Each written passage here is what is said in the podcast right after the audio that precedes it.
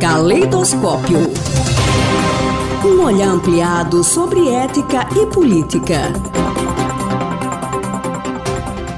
A coluna de hoje recebe o professor Antônio Pereira, do Departamento de Filosofia da Universidade Federal de Sergipe. Doutor pela Universidade de São Paulo, desenvolve pesquisas na área com ênfase em ética e filosofia política. Seja bem-vindo, professor. Qual é o tema da coluna de hoje? Hoje vamos abordar a relação entre mídia e política, que é um assunto que tem agitado o país nos últimos tempos, sobretudo agora que estamos à véspera das eleições. Muito se tem falado atualmente em fake news e como a disseminação de notícias falsas podem ser decisivas numa disputa eleitoral, o que constitui uma grave ameaça à democracia. Essa prática, ao contrário do que se pensa, não é uma invenção desses tempos de mídia digital.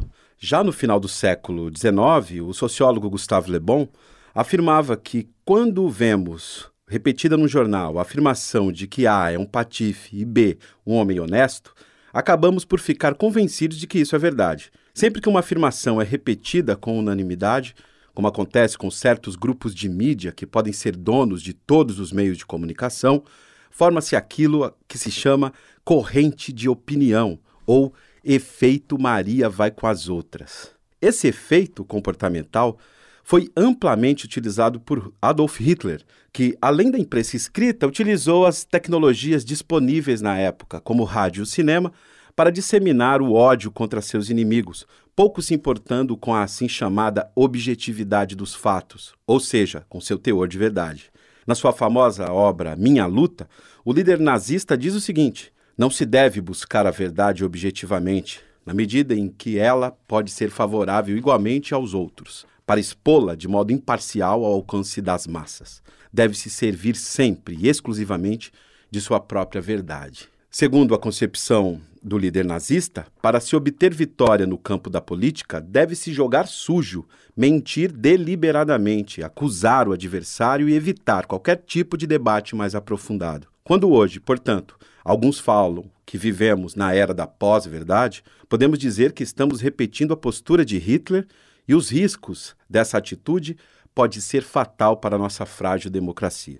Agora, no caso do Brasil, professor, existe algum meio de coibir essas práticas? Bem, o artigo 54 da Constituição brasileira proíbe políticos de firmar ou manter contrato, aceitar ou exercer cargo, função ou emprego remunerado em empresa concessionária de serviço público, como é o caso de radiofusoras. A punição é a perda de mandato. Na prática, porém, muitos driblam essa lei com o uso de familiares e laranjas na direção das rádios e TVs, o que pode gerar monopólio da informação. No caso específico das fake news, o Brasil segue a tendência alarmante de vários países e estudos recentes apontam para a existência de um verdadeiro exército virtual de perfis fakes e robôs que buscam influenciar os usuários das redes com o intuito de assassinar reputações. Um caso emblemático é o da vereadora Marielle Frank, do Rio de Janeiro, que, mesmo depois de morta, foi vítima de difamação,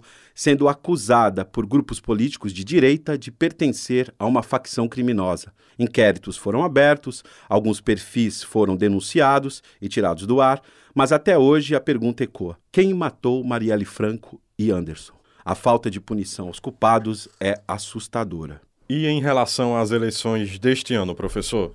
Sobre as eleições deste ano, é verdade que, recentemente, o Superior Tribunal Eleitoral tem demonstrado preocupação e declarou que, caso haja vitória de um candidato em função de fake news, a eleição poderá, inclusive, ser anulada com base no artigo 323, que considera crime eleitoral o ato de divulgar, na propaganda, fatos que sabe inverídicos em relação a partidos ou candidatos e capazes de exercerem influência perante o eleitorado.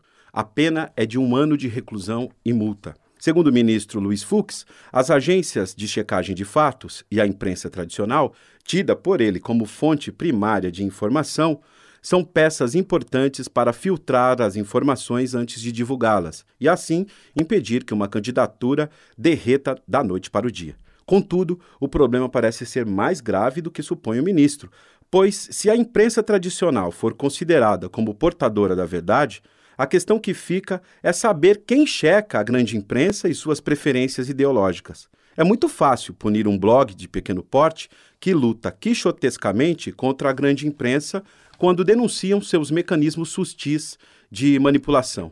Mas quem irá coibir os abusos da grande mídia? Quem irá garantir isenção e neutralidade nos filtros das agências de checagem de notícias falsas?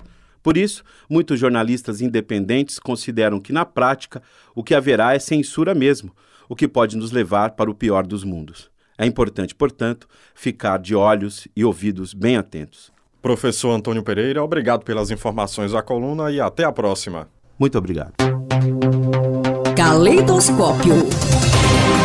Um olhar ampliado sobre ética e política.